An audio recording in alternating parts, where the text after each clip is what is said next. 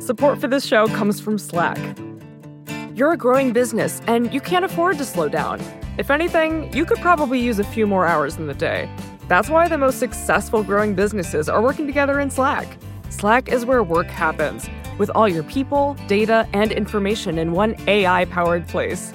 Start a call instantly in huddles and ditch cumbersome calendar invites. Or build an automation with Workflow Builder to take routine tasks off your plate, no coding required. Grow your business in Slack. Visit slack.com to get started.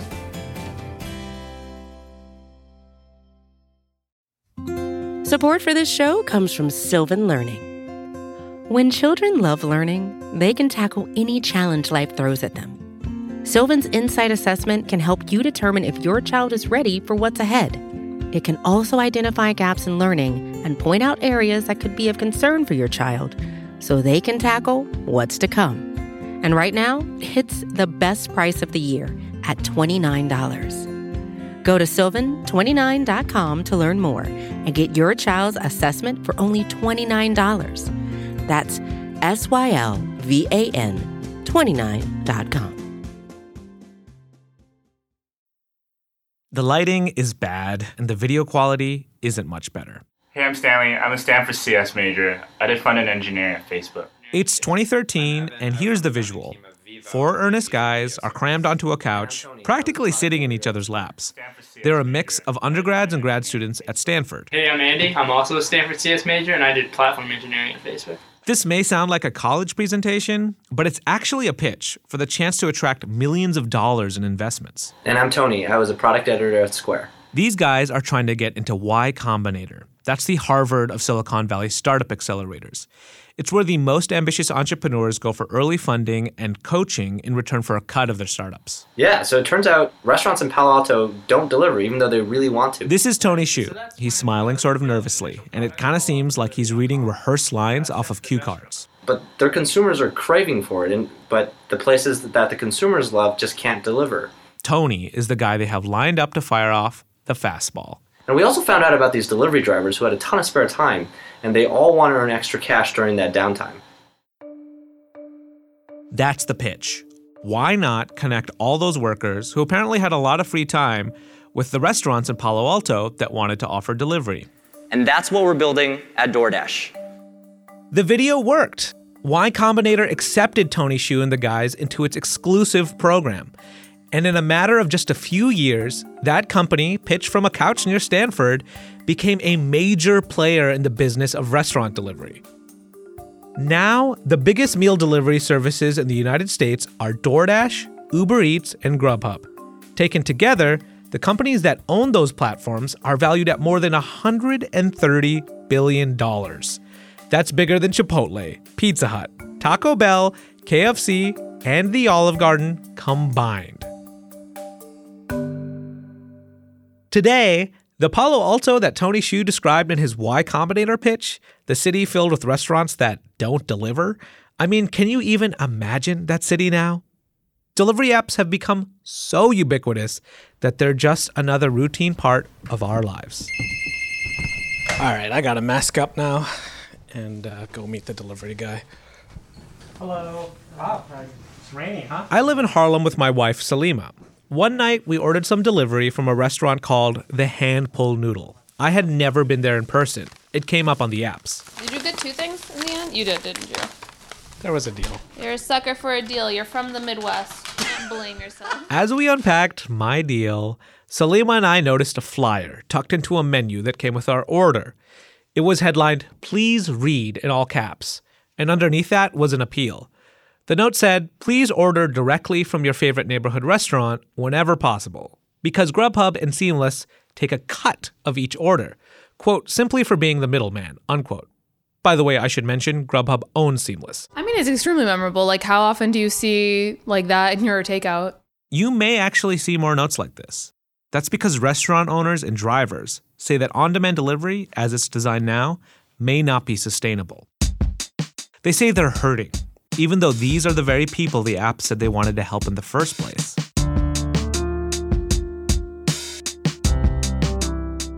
Welcome to Land of the Giants. I'm Ahmed Ali Akbar. I'm a food writer and audio journalist, and I'll be hosting our first ever miniseries, Delivery Wars.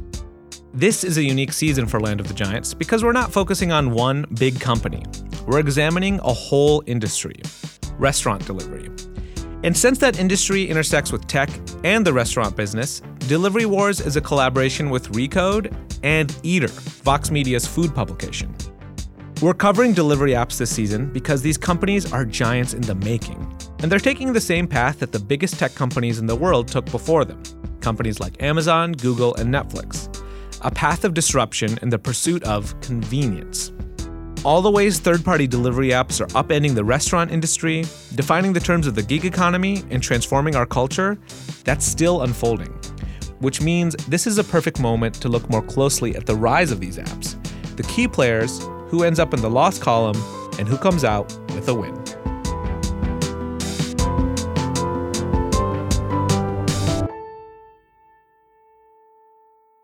Back in 2010, in a slightly less online age, Gray Chapman worked the night shift at a doggy hotel in Atlanta.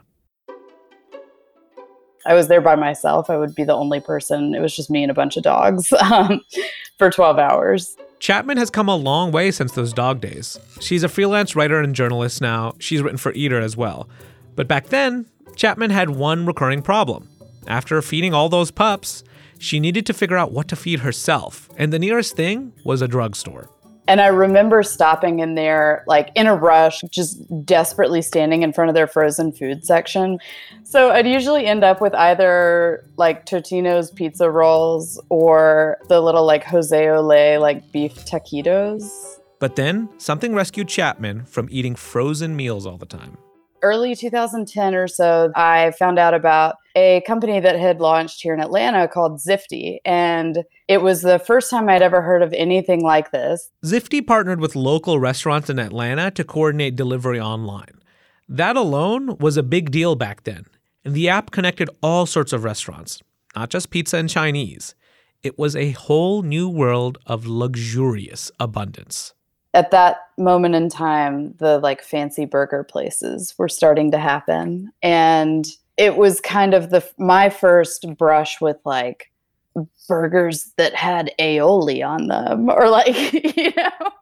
Back then, online food ordering was mostly defined by local startups like Zifty. As more and more people like Chapman started noticing the apps, so did more entrepreneurs and investors. Customers saw fancy burgers, startups saw the potential for huge paydays. I think the delivery landscape really shifted around 2010 and onwards, so that those teen years. This is Amanda Kludt, editor in chief of Eater. So, Seamless and Grubhub had been around in 2004 and 5, but all they did basically was aggregate menus into a website and connect customers to delivering restaurants they didn't yet provide their own drivers. Once you get to 2011, you get Caviar and then DoorDash and Postmates and Uber Eats. And that's when you saw so many people enter the business and it kind of exploded from there. It was inevitable in a way. The tech industry introduced convenience culture for so many other aspects of our lives with Amazon Prime, I can get toilet paper by tomorrow. I, if my kid asks me a question, I can Google it and tell him the answer immediately. I can pull up any song on my phone immediately. There's this immediacy to our lives now that just did not exist before technology entered the fray. And I think that translates very easily and seamlessly to food. It's not like the apps invented the concept of getting food immediately. Chapman could have always ordered a pizza to the doggy hotel, but she couldn't have gotten a turkey burger with aioli. On demand delivery like this caught on with people, like a lot of people. Looking at the numbers is astounding. The NPD Group, which is a market research company, has been tracking the number of orders made through the delivery apps for a while now. And if you look at the period from May 2017 to April 2018, more than 400 million orders came through third party apps. Now, compare that to the same period in 2020 more than 3.5 billion. I'll do the math for you. That's a 775% increase. Which means for a lot of us, delivery has become more of a habit than a treat. But not for Chapman. I have made a concerted effort to just like do takeout more as opposed to having it brought to me. It's been a decade since Zifty opened up a world of possibility for Chapman. She's actually trying to order delivery less now. Because, like many consumers, she has this growing awareness that small restaurants are struggling. And by ordering delivery, she might be part of the problem. Here's Amanda Kludt again. I don't think it's totally reasonable or logical that we have so many options at our fingertips for so cheap. Amanda is naming the big question about restaurant delivery here who's footing the bill? You may pay a delivery fee when you order food through an app, but often that's not really how much your delivery costs. The app and the restaurants are subsidizing your true delivery cost out of their own pockets because the delivery infrastructure is expensive. You have to pay a driver, there's insurance for the driver, the apps themselves are expensive to run, and those are just a few of the costs. So we consumers are getting a huge discount. Even if we pay, we're getting more than we pay for. This dynamic can really sting for restaurants, especially when they feel that their businesses are bearing more of our costs than the apps. After the break, the ways restaurants are absorbing the costs. Basically, it's like I have a new partner. Partner's name is Grubhub, and, and the other, you know, Uber Eats, and they're all taking their 20, 25% cut. And I'm in business with them because I, I have no choice.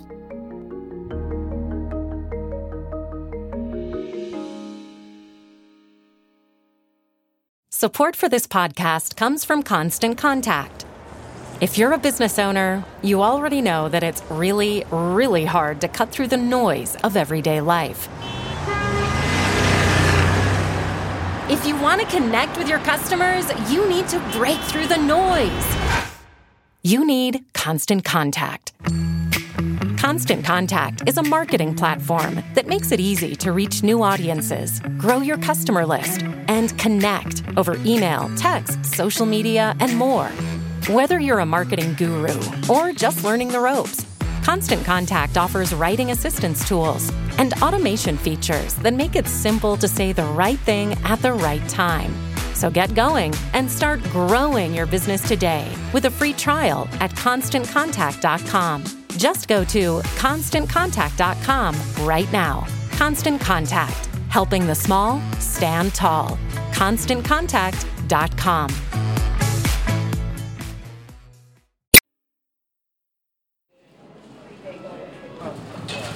Hey. Hey. So just can I get an everything, a whole wheat, um, cinnamon raisin?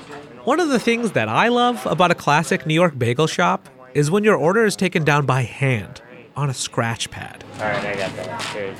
At Tompkins Square Bagels in Manhattan, that scratch pad tradition is still going strong. Did I take your name? Christopher Puglisi is the owner of Tompkins Square Bagels, and he's been in the restaurant industry for years. He's old school, a scratch pad kind of guy. The digital future, where customers hardly interact with staff at all, Puglisi's suspicious of all that. He's all about the in person connection.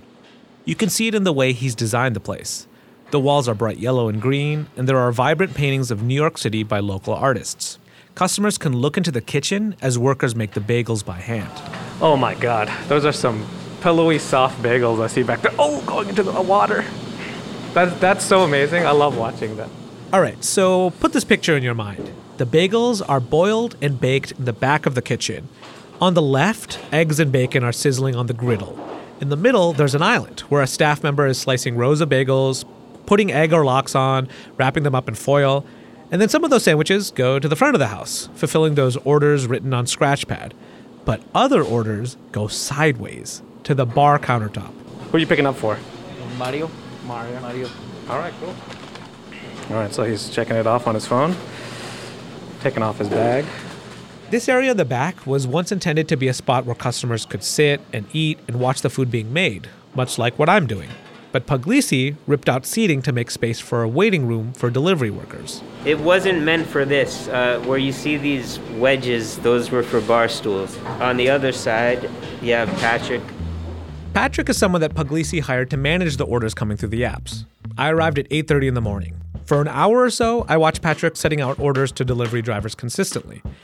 He wasn't really interacting with customers or even other staff. He was interacting with three or four different iPads primarily. Each delivery app requires its own device and a printer pumping out receipts. During rush hour delivery times, it can get chaotic. on a Saturday, Sunday, it'll just be lined with bags. And one after the other, guys and DoorDashers will come and pick up orders. Puglisi says before the pandemic, delivery wasn't really a priority for him. About 20% of his orders were delivered via third party platforms. But then, in March 2020, the pandemic shut down the city. And when it looked like indoor dining wasn't coming back anytime soon, I went into like fight or flight and I was like, I have to survive. What am I going to do to survive? he had to make some compromises. One of the things I did was join every third party app that I could. Now you can order his bagels on Grubhub, Seamless, DoorDash, Uber Eats, Chow Now, and a couple of other apps too. And Puglisi admits the apps helped him get online. I, I know I'm not I would never have been capable of setting up this system that they have myself.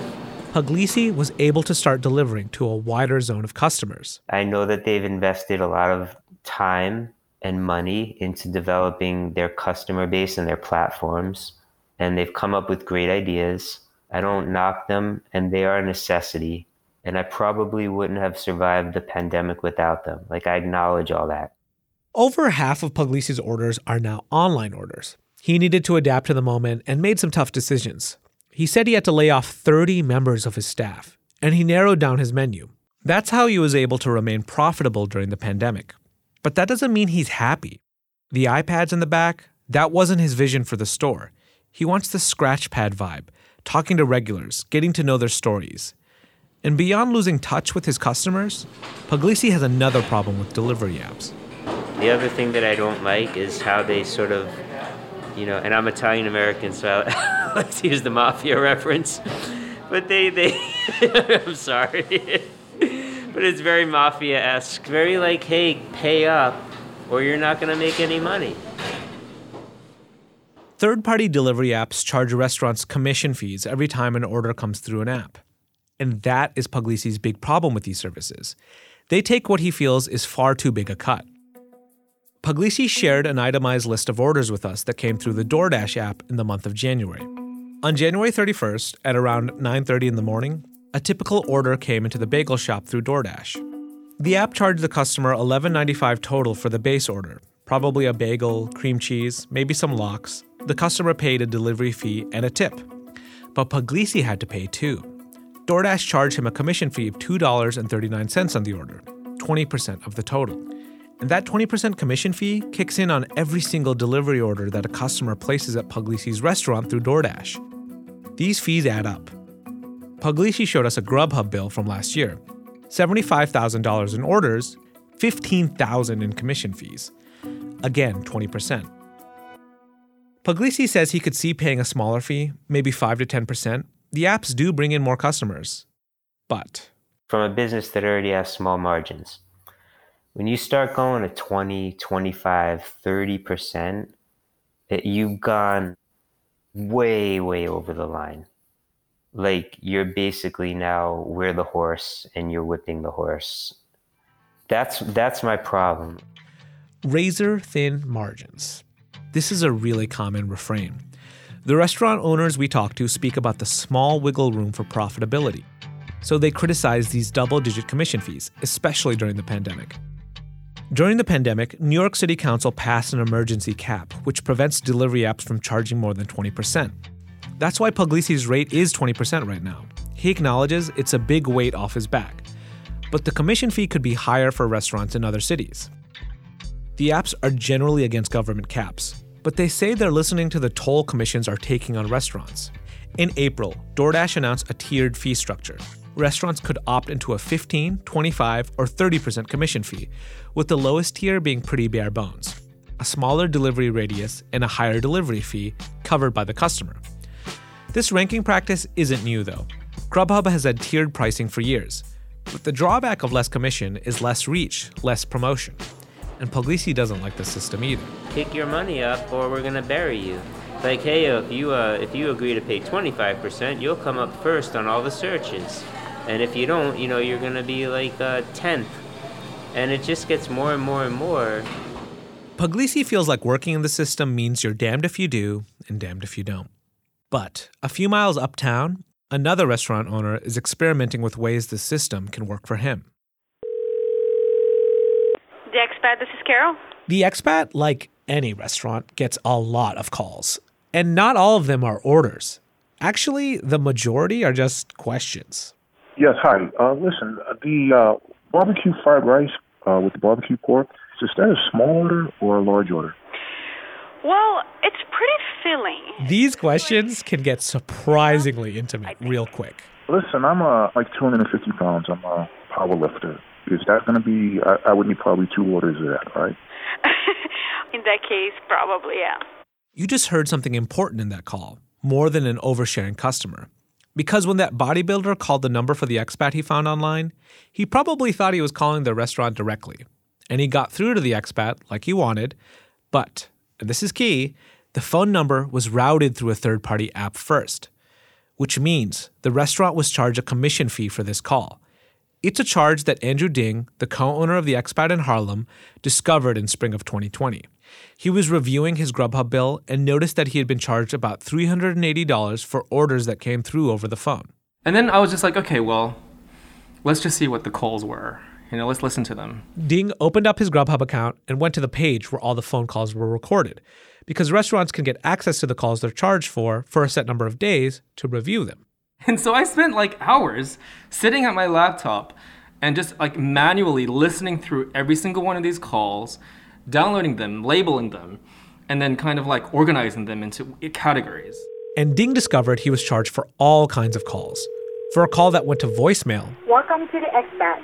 Our dining room and bar is. he was charged $6.82. Yeah, I have a question. I have a certain order that I want to make. Can you see if you have it? All it is is barbecue boneless spare ribs with the house special fried rice. That's it. For customers calling with uh, general questions about the menu or restaurant, We don't have ribs. that call was $7.14. All right, thank you. For a customer calling to confirm an online order he just placed, Yep, we've got it. Ding was charged $6.72. That's on top of the commission Ding already paid when the customer ordered online. Double commission. While not all Grubhub contracts we looked at say so, Grubhub's contract with the expat says the company is allowed to charge a fee for phone calls that result in delivery orders. What that means is the fee is based on the average commission from the past six orders, and an algorithm determines whether to charge or not, whether a delivery was made on the call. But Ding knew, without a doubt, he was being charged unfairly because he doesn't take delivery orders over the phone. He does take pickup orders over the phone, but he says of the $380 he was charged, only three calls were for pickup orders. The rest, Ding alleges, were predatory or fraudulent charges. He says he was charged for over 50 calls that resulted in no orders during that time period. He also says he emailed Grubhub with his concerns and claims he got no response, so he performed his own audit, contesting each call individually. You have to do one for every single call? I had to do one for every single call. 55 calls. I literally had to send a separate email each time, and I was petty enough to do it. And look, we all know what a time consuming headache it is to deal with customer service. Now, imagine having to do that over 50 times. In April 2020, Grubhub told Eater and Ding it would conduct an audit of the calls. Ding got a case number from the company. I asked him what happened with the audit. Did he ever get his money back? Ding looked back at his records and said he couldn't find any evidence that the audit ever happened. So he called a Grubhub rep, gave them the case number. Ding says they couldn't find any information on the case either. More than a year after he ran his own audit of the calls, Ding has no idea whether or not Grubhub ever refunded his money. I also called Grubhub. A spokesperson told me they couldn't share details of Ding's case for privacy reasons. Let's go back a moment. Grubhub has acknowledged these charges aren't a good look. And since January 2020, Grubhub says it's changed that policy. It acknowledged that restaurants should not be charged for calls that don't result in orders, improved its algorithm, offered restaurants an audit on Grubhub's dime and more time to review calls, and they also dedicated more staff to complaints. But those phone calls you heard that Ding was charged for, those came four months after Grubhub's policy change. Ding says he was still being charged for calls that didn't result in orders. When we spoke to Grubhub CEO Matt Maloney about these kind of complaints, he said the accusations were overblown, that they didn't account for much money. And that's true. Ding admits that $380 is not that much money out of his bottom line, but I hate feeling like I'm getting ripped off. Being ripped off by like a corporation takes on a whole nother level of um, annoyance. You're not just getting screwed over by some like random electrician you found on Craigslist. you know, it's like, yeah, it's the principle. Now, remember that little note stapled to my order from the hand pulled noodle at the beginning of this episode with the deal? Andrew Ding is the mastermind behind that note because he also co owns the hand pulled noodle. And while Ding is passionately critical of the delivery apps, the hand pull noodle is actually designed to be delivery first. And it's done well in this app economy. The hand pulled noodle actually grew during the pandemic because we were already poised to capture the online orders when people went into lockdown. But even with that growth, Ding doesn't love the environment created by the delivery apps. I mean, there is. I'm not going to say that the platforms don't have a place um, because it's a marketplace. It helps for discovery. But what they've morphed into is basically modern day mafia. Mafia. Ding brought that up completely on his own, the same way Puglisi did, when talking about the commission fees. Ding is particularly frustrated by Grubhub's marketing fee, which it charges as part of the commission. Grubhub defines this marketing fee as services such as customer acquisition, social media, and email marketing. But Ding, he feels like he's just paying a fee to be listed online. I think a lot of businesses became comfortable using their platform because it offered such instant um, exposure that they didn't think of this as marketing money. Because, according to Ding, a flat monthly fee of marketing should buy more than just exposure. It should mean getting to know your customer base and cultivating those relationships on your terms, getting data, and then using that data to expand the business. But the apps don't typically give data like customer names, emails, or spending habits to the restaurants. Ding was pretty sure if he could just apply that same money to his own marketing efforts, he'd grow organically. So he did just that, started his own marketing campaign. I'm very aggressive with converting people from Grubhub to, to, to, direct. Ding stays on Grubhub, so customers like me can find him, but then he tries to lure them away from the platform. I've gone out and like professionally printed out double paged flyers that I will staple to every single one of my Grubhub orders that ba- basically says, "Thanks for finding us. You, if you could find it a way to like order directly next time, it'd be a big help to us." This flyering campaign has been a success for Ding. The majority of my orders now come through direct orders after implementing this whole campaign to try to like reach out to customers and let them know about why they should order directly. So the majority, like lit- literally the majority of I went from like, yeah, including, including I flipped it, including pickup, including pickup. Over a year into his guerrilla marketing campaign, Ding saw massive growth in his direct customers. In an average month, Ding says the majority of his customers now order direct. Ding is also lowering the fees he pays to the apps in other ways. Grubhub offers a somewhat unique option where restaurants pay a lower commission if they provide their own drivers, which Ding takes care of through a courier app called Relay. Ding sets his own delivery fee on Relay. He decides how much of it he'll pay and how much he'll pass on to the customer. So Ding gets to prepare the food and fine tune his customer service while taking home a bigger share of the delivery pie. But given how the app economy works, this is about as far as Ding can push his hacks. He's not getting off the apps anytime soon, not even for his other restaurants that don't focus on delivery. By the way, there's a clause in Ding's contract that states he isn't allowed to ask customers to order directly from the restaurant when they order on Grubhub platforms. I called him up to inform him about this before finalizing the story. I'm fully aware of it. In fact, I dare them actually enforce this. He says public consensus is on his side. Bring it on. Yeah, bring it on.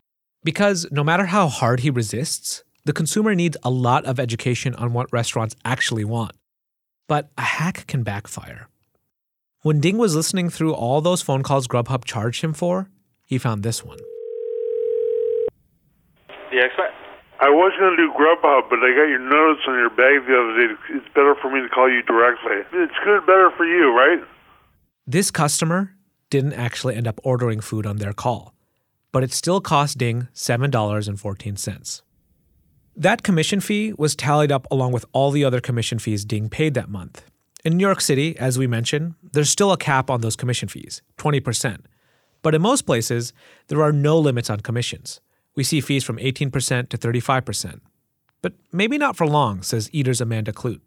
I think there's upwards of 60, maybe 70 different municipalities, whether it's a very small town or a city or even a state like Washington State, uh, where they're saying some some of the caps are as small as 10% or 15%, and the companies are pushing back on those. So some are just outright ignoring them, and then some are passing the cost on the, to the consumer, uh, which is getting criticism, but I think that's actually a good thing.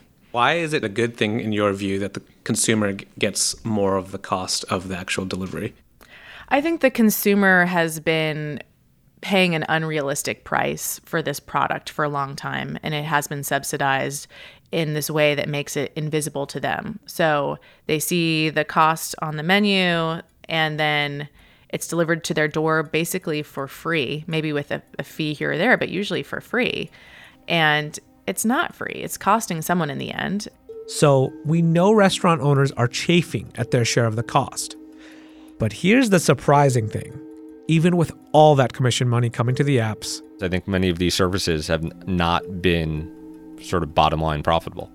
This is Jason Del Rey, senior correspondent for Recode, and we're going to hear from him in our next episode where we explore the origin stories of these delivery companies.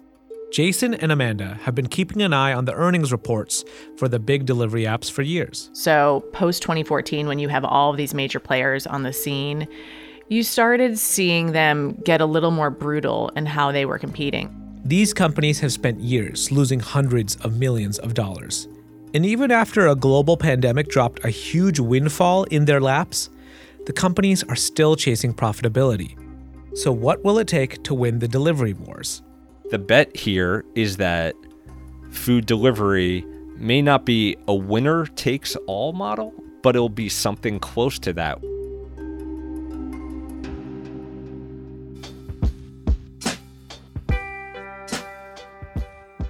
Every one of our episodes this season will take up the question of cost. Who absorbs the true cost of convenience? What do we gain and lose from these services? And the price the consumer is paying right now is it realistic that it'll stay that low in the future? On the next episode, cost from the perspective of the apps themselves. You'll hear from their leaders and investors who are all trying to figure out a fundamental question What will it take for their businesses to be consistently profitable in the long run? It was a big risk, but we believed in the company. We believed in what they were building. We saw the long term value and profitability of that company if we could get there. And so we took the risk.